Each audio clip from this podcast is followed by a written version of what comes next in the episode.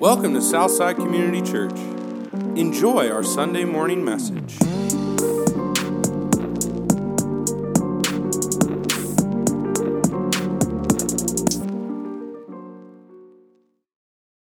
So I want you to receive this little illustration. It comes from a very fine book that I actually received prior to Pastor Greg's uh, beginning us in the book of James. And speaking of Pastor Greg and Kara and the girls, uh, may God bless them with continued refreshment in their time away. And uh, we miss him, and I am so grateful for him as my pastor. And I know you are as well, and grateful for the privilege and the honor of being able to preach God's word this morning to Southside. But uh, I was been reading in this wonderful book and was really encouraged. And then I got myself stomped on a little bit by this. So receive this, if you will. The book of James is a bit like having a member of the welcome team.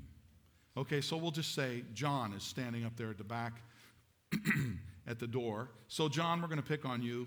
Uh, James is a bit like having John at the church stop you at the door as you leave and ask you directly, So, tell me, what are you going to change today? Do not boast and be false to the truth. James chapter 3 verse 14. God opposes the proud but gives grace to the humble. John cha- or uh, James chapter 4 verse 6. What are you actually going to do about these things? And our response might be, as written here, well, look, I'm, I'm kind of new here. And this is a little bit intense, John. No. Tell me what you're going to change. Your inquisitor pins you to the coffee table, smiling ever so forcefully. That awkward welcome team member is actually James. For he just keeps reminding us that humility takes real concrete form in the words you're about to speak to someone over coffee or to another person when you get behind the wheel of your car the wisdom from above or the selfish ambition from below is concretely present when you get your calendar out tomorrow morning and when you check your bank balance over lunch. That's where true religion lives in all those nooks and crannies in our lives. And after I winced, I received it. I thought, wow, that's a strong word. That's not usually how we choose to do church. Uh, in my years of ministry, I found that people more likely desire to come in and feel kind of warm and fuzzy about the day and to go out and be really glad that I showed up and not really have anybody get in your face about something. In fact, I have a dear friend who um, I share with a number of other people in this congregation who said when he moved to his new church in the South, he went with great expectations that it was going to be that wonderful Southern hospitality where the door is wide open all the time. And he said, he said, Eric, he said, I found it to be the opposite. He said, people will be nice to you to your face, but as soon as you start to get in their business, the door closes. James is kicking the door down. The Rykens, in their wonderful little book on that gives a synopsis basically of all the books of the Bible, uh, have rightly said, and our pastor has alluded to this in his very fine introduction to the book of James, that James is he's very prophetic. This is rather like a New Testament version of the book of Proverbs. How many of you have read Proverbs in your Old Testament? What a great book. I'm a big guy on the wisdom literature because I'm so dumb and I need that wisdom. And so I, I commit myself to reading the Psalms and the Proverbs. But James is like a New Testament proverb giver. And the collection of these proverbs is what we end up getting in this letter that he has written. It doesn't really follow the same format as any other letter in the New Testament. So James is, is rough. And when we come here to hear it to hear him, to hear what God gave James, the brother of our Lord Jesus Christ, the earthly brother, um, we have to be prepared to get our toes trampled on. So let's go, if we will, to the passage of Scripture. We're beginning with the 11th verse of chapter 4. I'm so grateful every week. Greg brings the Word of God, and I have to thank him for that good work that he does because it really challenges me every week, and I really feel that I'm getting fed. I hope you do too. Beginning with the 11th verse of chapter 4 Do not speak evil against one another, brothers. And here the word is for brothers and sisters. So every time you read that, brothers, ladies, it's for you too. The one who speaks against a brother or judges his brother speaks evil against the law and judges the law. But if you judge the law, you're not a doer of the law, but a judge. There's only one lawgiver and judge, he who is able to save and to destroy. But who are you to judge your neighbor? Verse 13 Come now, you who say, Today or tomorrow we'll go into such and such a town and spend a year there and trade and make a profit. Yet you do not know what tomorrow will bring. What is your life? For you are a mist that appears for a little time and then vanishes.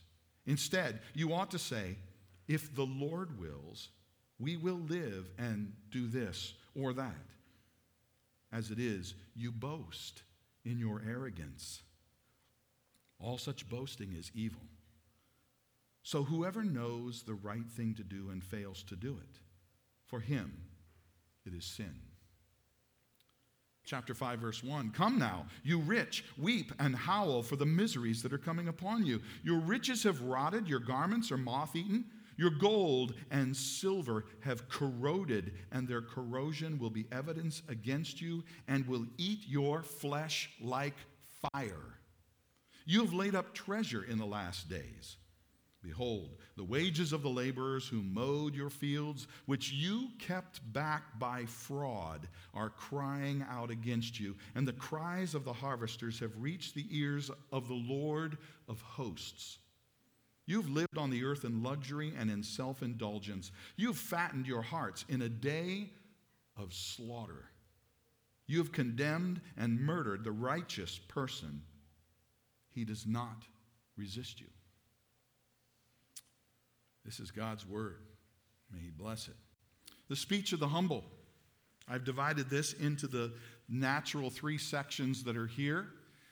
Each one of them deals with a different aspect of the life of the believer. Once again, not so that we will earn our salvation, but rather that the saved, those who truly know the finished work of Christ, have received him with humility, repented of their sin, and trusted in Christ alone for salvation. So we know how to live, how our lives can make a profound difference and impact in the culture around us. Our neighbors, that person who sits beside us at work or who gets into the truck cab along with us on Monday morning or wherever it may be. It's incredibly important, according to James, but more importantly, according to our Lord Jesus, that our lives are salt and light that make a real difference in the culture around us. So, first we look at the speech of the humble in verses 11 and 12. How should we speak of family, as your first fill in there? How should we speak of family? In James, and I will make a number of references here, I may not read all of them, um, or I might, depending on time but uh, they're there for your study later on. In James chapter 2, verse 8, he says, If you really fulfill the royal law according to the scripture, you shall love your neighbor as yourself. You're doing well. You're doing right. You're doing God's righteousness. You know, there are few things that feel more awkward, more cringeworthy, and I'll speak of another one here in just a little bit, than when a husband speaks ill of his wife in the presence of others. Or a wife does the same thing in the presence of her girlfriends or a mixed group. I've been in mixed groups before where the wife is profoundly disappointed in some aspect of her husband's life, how he's responded to some particular challenge or opportunity, and she begins to just rake him over the coals. I mean, just run him over with the bus in front of everybody. And he turns a little red. He knows that if he opens his mouth, it's going to start a real fight. And he doesn't want to create any bigger problem. And I've seen, the, I've seen it go the other way. Or when children speak ill of their parents. That's incredibly painful. They're hurt, they lash out, and they talk to other people and they talk about how terrible their parents are. These, these are real betrayals, friends. This really is a disturbing betrayal. Family members willing to speak against one another. What does it mean on the other side of that coin to speak for family? This is your second point here. What does it mean to speak for family, and who is my family? Instead of speaking against family, and there are so many ways in which we can speak against family, they don't even have to be with words. But what does it mean to speak for family? In Ephesians chapter 4, 1 through 4, and you're welcome to follow me on this and look at it on whatever form of scripture you're looking at this morning.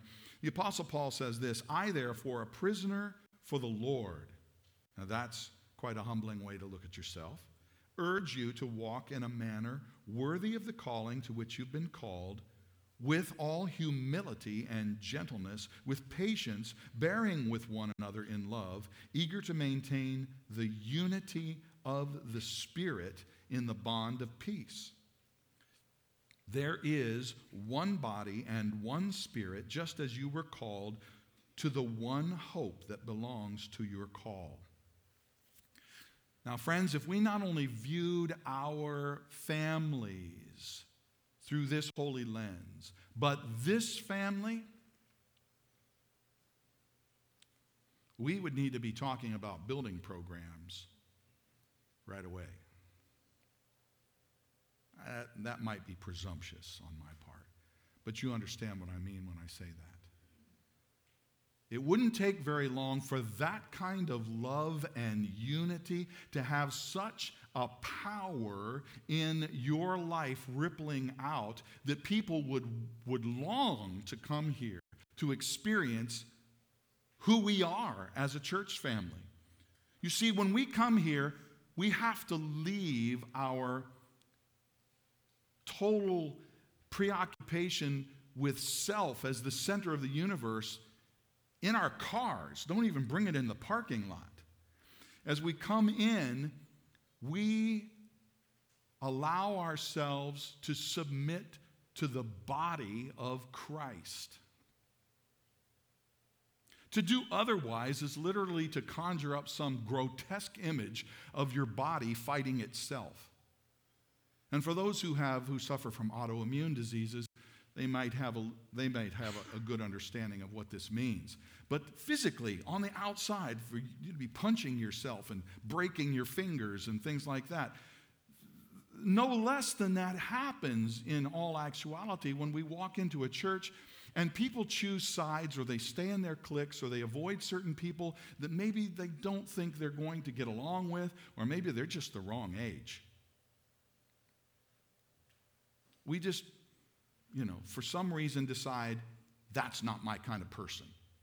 And I don't, I don't want to spend time with them. I don't really want to get to know them. Those kind of factions need to be put to death in the body of Christ. Southside is one body. One body. We're called to one hope, one Lord, one faith, one baptism, one God and Father of all who's over us all. So we submit to that communal sense of the church. In verses 25, uh, 29, and 32, therefore, having put away falsehood, now we've talked a little bit about who our family is, and now speaking for family. So I kind of have that in reverse order here.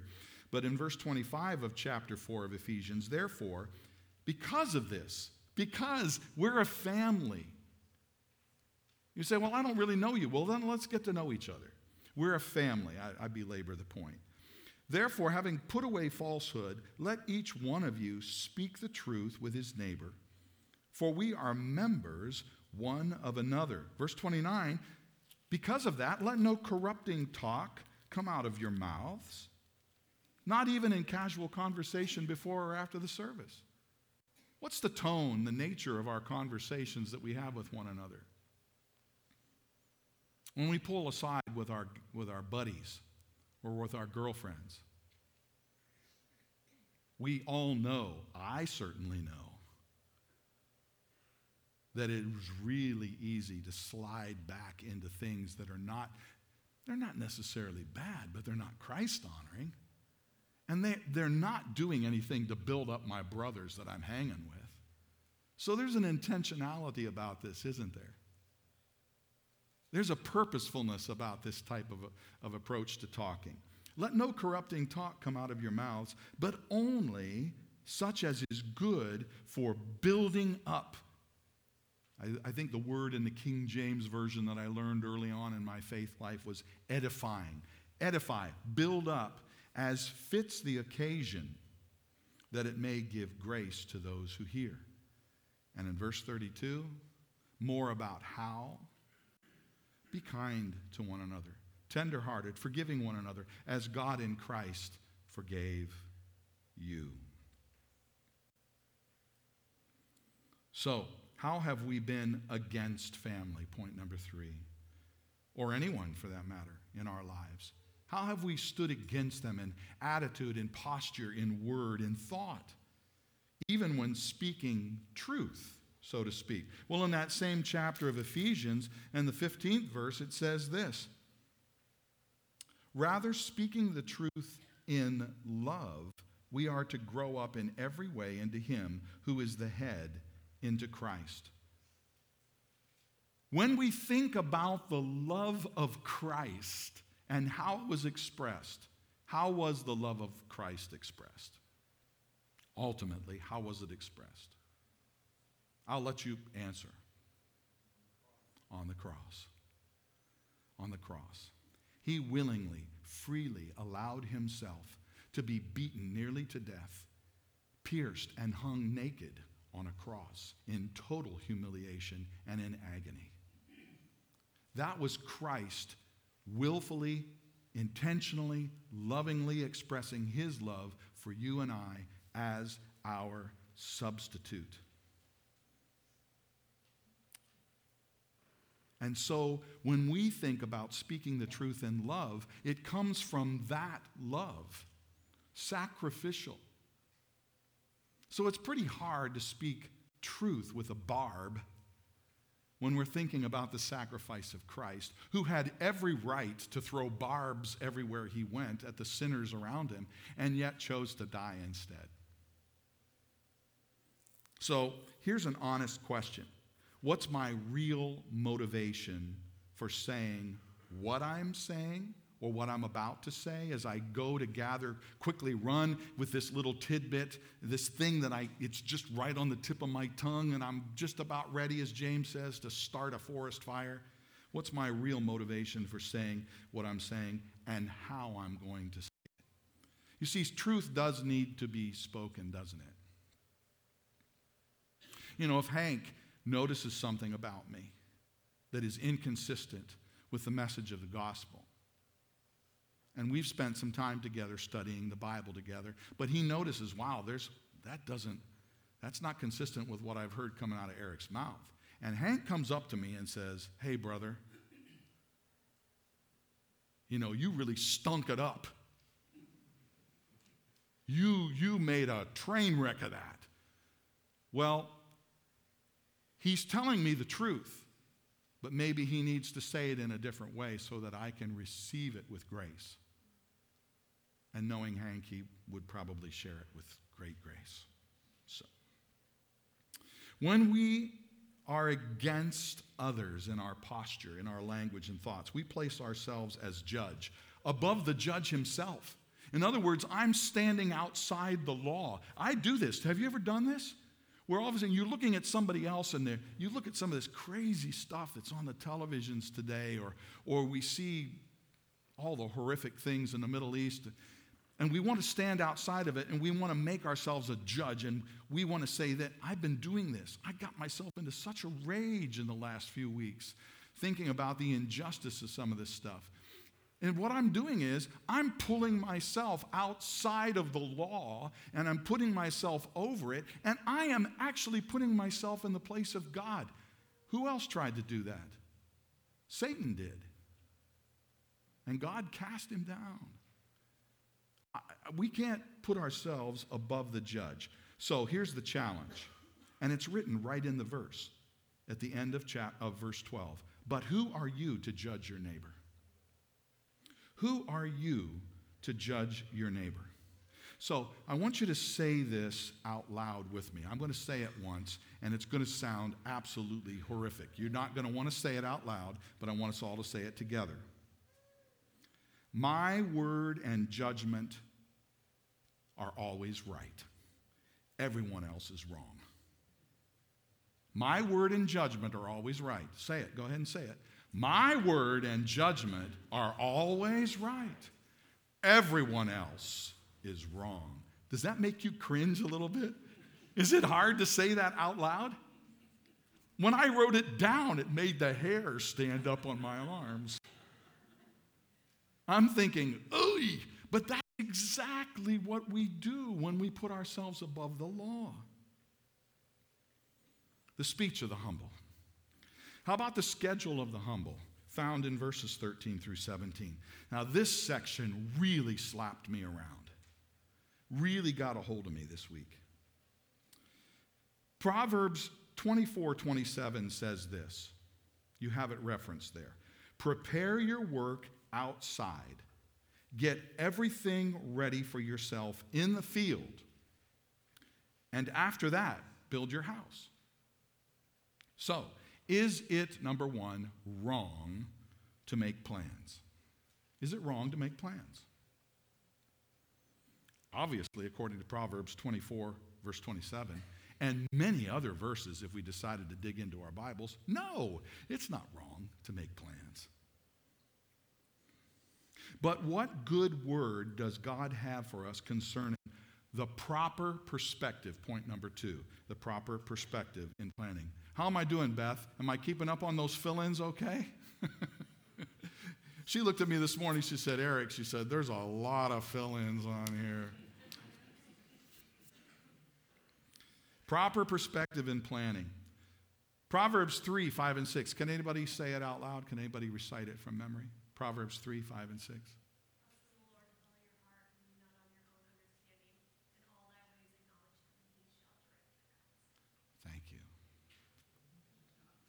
Trust in the Lord with all your heart. Don't lean on your own understanding. In all of your ways, acknowledge Him, and He will direct your paths. He, who will direct your paths? He will direct your paths. Now, this is an easy reference to this very familiar document. Do you have one of these? Listen to the first paragraph Heavenly Father, thank you for giving me all the time, energy, and resources necessary to do everything you're asking me to do today. Apart from your guidance, I won't know what to do and what not to do.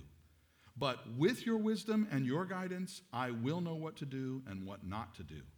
Help me to keep in step with you. And the last paragraph Father, I belong to you. My life is yours. This day is.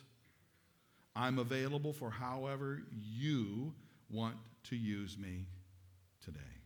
And I rest in the fact that whatever you ask of me, you will also provide the desire and capacity to do it. In the strong name of Jesus, amen.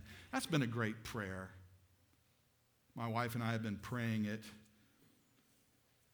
I think she's been really good every day. For me, it's probably about four days out of the week. But it's, it's having a profound impact on the way we think. How often, point three, does our planning excuse our lack of doing the right thing right now? Doing the right thing right now. And this is what really got a stranglehold on me. David Gibson, in the same book that I quoted from earlier with that illustration at the beginning, said this Our diaries, and he's a Brit, so I think here he's referring to our daily planners, or in my case, ye good old daytimer, or the Franklin planner, or whatever, or your phone. Our diaries can make atheists of us. Is your diary making an atheist of you in practical terms? How does our planning excuse our lack of doing the right thing right now? James identifies this lacking as sin in verse 17. That's point number four. So, back years ago, over 20 years ago, it's probably been about 25 or 30 years ago, I was the yellow post it note man. Do we have any post it note people here? My wife loves post it notes. She's actually gotten a little better about it, but I would find post it notes everywhere, not just for me, but especially for her. I say, honey, why don't you write these down in a book and keep these addresses and phone numbers? Oh, no, this is better. And there's post it notes stuck all over the place. Well, I was the post it note pastor. My desk was covered with post it notes with all sorts of weird little jots and tittles on it and phone numbers, so badly so that I couldn't even remember what phone number went with what person half the time. My life was a total administrative wreck. I missed appointments. I offended people. I forgot details. I was a mess. Until a friend of mine who was in a mission that I was affiliated with said, Hey man, he said, I use a day timer. He said, You ought to look into it. So I bought a day timer.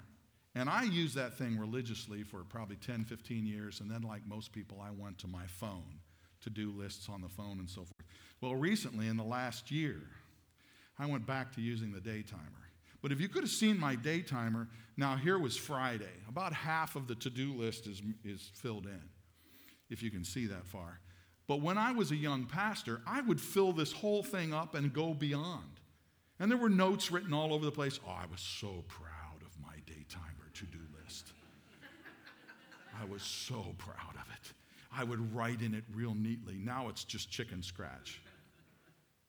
But I would write real neatly because every one of those things were my plan. And I was going to work my plan. And in the meantime, there would be people that God brought into my life or situations that God brought into my life, and they were staring me right in the face.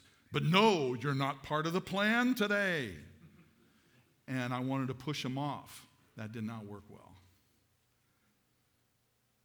I had check marks beside all of my list.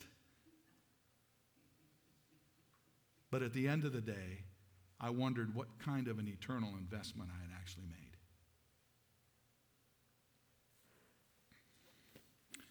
Let's not let our planners, whether they be digital or written, make practical atheists of it. So the challenge is this, and it's written in verse 17. So whoever knows the right thing to do and fails to do it, for him it is sin.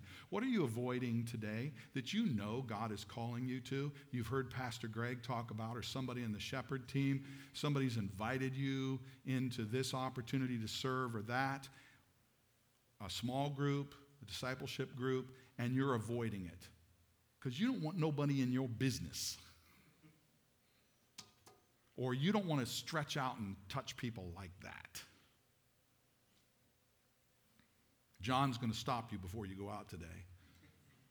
What are you going to do about it, right, John? That doesn't sound like you. You're not that mean. But regardless, we need to do what's before us. So, the proper posture, again, did I say that for the first one? Humility and repentance. Humility and repentance for point one. It's also the same thing for point two humility and repentance. The stockpile of the humble. I could have chosen some other more appropriate word, but it started with an S. So we have the speech, the schedule, and now the stockpile. And then the more I thought about it, I thought, well, that's pretty indicative of our hoarding tendencies. So the tone changes here. This is not so much anymore directed at the church. It's almost as if James, standing at his pulpit now, he looks outside. We open up the windows of the church and the doors, and he raises his gaze, lifts his voice up, and he shouts out to these people. And what does he say? He said, Come now, you rich, weep and how. Now, does that mean that there's nobody who's wealthy or relatively wealthy in our midst? No, not necessarily. So he could be sp- speaking to the church, but I think this appears to be more a warning to primarily those who are outside the church, but it serves as a cautionary tale, warning to guard our hearts from the love of riches. In other words, James lets you and I overhear his rebuke to selfish, wealthy people who hoard to themselves. And frankly, if the shoe fits, we have to wear it as well. Because this is a relative thing. I mean, you've often heard it said. And especially as Sharon got up here and prayed for these gifts to children who've never, some of them never received a gift. In relation to the rest of the world, we're filthy rich. We may feel really poor comparatively, scraping by but we have so much more than most other people in the world. Well, this here is a haunting shadow of greed. It's point number two. It's a haunting shadow of greed. And it is, it is very uncomfortable.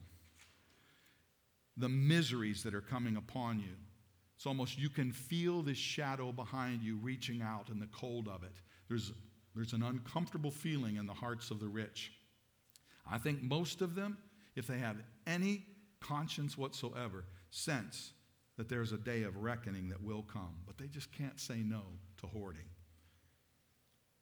And then, point three, there's an agony of perpetual dissatisfaction. We all know this agony. In Psalm 106, verses um, 13 through 15, the psalmist says, They soon forgot his works. Now he's talking about the children of Israel who had all of the wonderful provisions of God. They soon forgot his works. They did not wait for his counsel.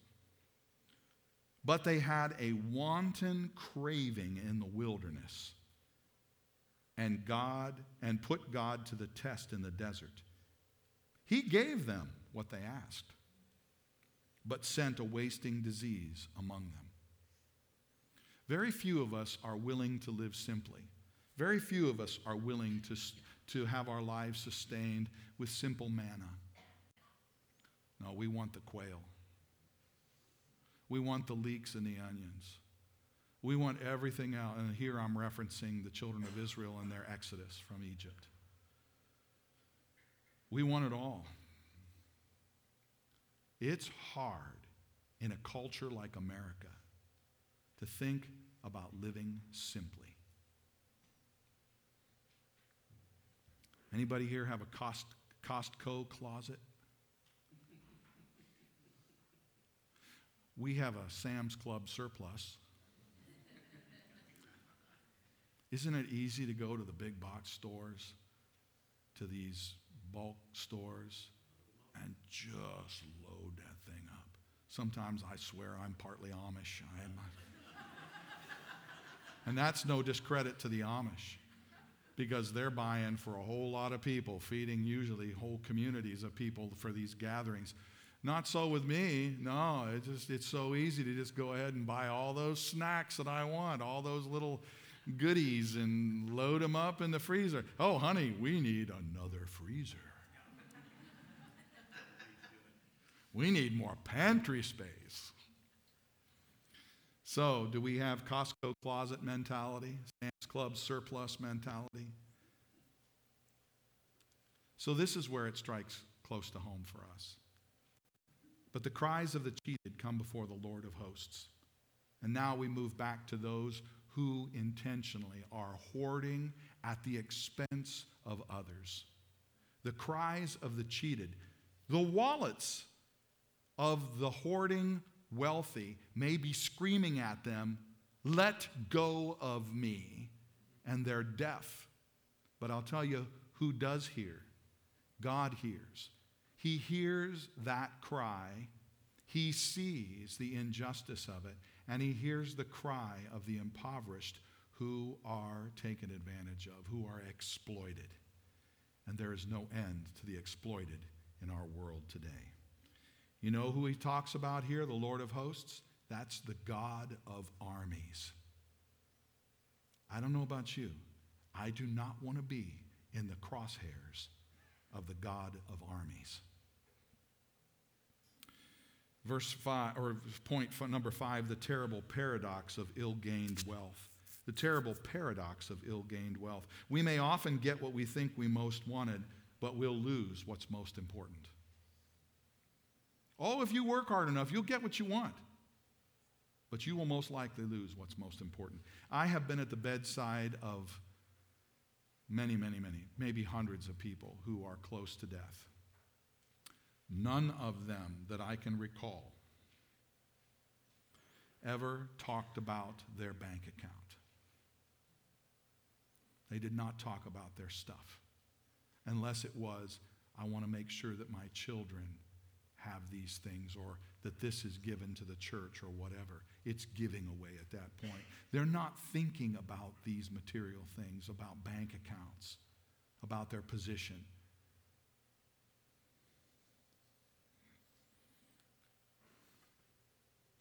We may get what we want, but we will lose what's most important if we hoard. And it goes on to say that we are literally being fattened for the slaughter. I'm not going to read Luke chapter 12, but it's there for you to read, and it's a powerful illustration from the mouth of Jesus in a parable form. And I would encourage you to go home and read it today. Fattened for the slaughter, just like all those poor innocent turkeys that are running around right now. It won't be long before they're sitting in the middle of our tables. They are being fattened for slaughter. Verse 7 the powerlessness of the impoverished the powerlessness of the impoverished. Do we feel any grief? Do we have any compassion in our hearts for those who suffer while we gain? Listen, the worst thing, I, this is what I don't want to happen. I don't want you to think, man, he really came down on me because I finally got a little bit of buffer in my account and now I'm not like dying, drowning in debt. No, that's not about this. It's about when we are, we are willfully selfish with our possessions and we look to hoard more and more and more at the expense of others without caring about what other people need around us. May God lift our gaze and open our eyes to people that we could bless. And maybe it's as simple as the pay it forward kind of thing. Buy the coffee of the person behind you whatever it may be, some way that we can bless others. Here's the challenge. And once again, it's written right in the text. You have condemned and murdered the righteous person. He does not resist you. Gibson says this We make a living by what we get, but we make a life by what we give. We make a living by what we get. We all have to, we have to make a living. Work is a good thing, it's a holy thing. We need to make a living by what we get, but we make a life by what we give. How much of yourself, starting with you, are you giving to the work of God? So, the proper posture, and here the third time's a charm, isn't it? What's the answer? Humility and repentance. So, let's stand together and recite this passage that's a core passage that ties together this whole section that Pastor Greg started with last week with us. And let's read it aloud together and then pray. Thank you for listening. Check out our website at southsideworcester.com.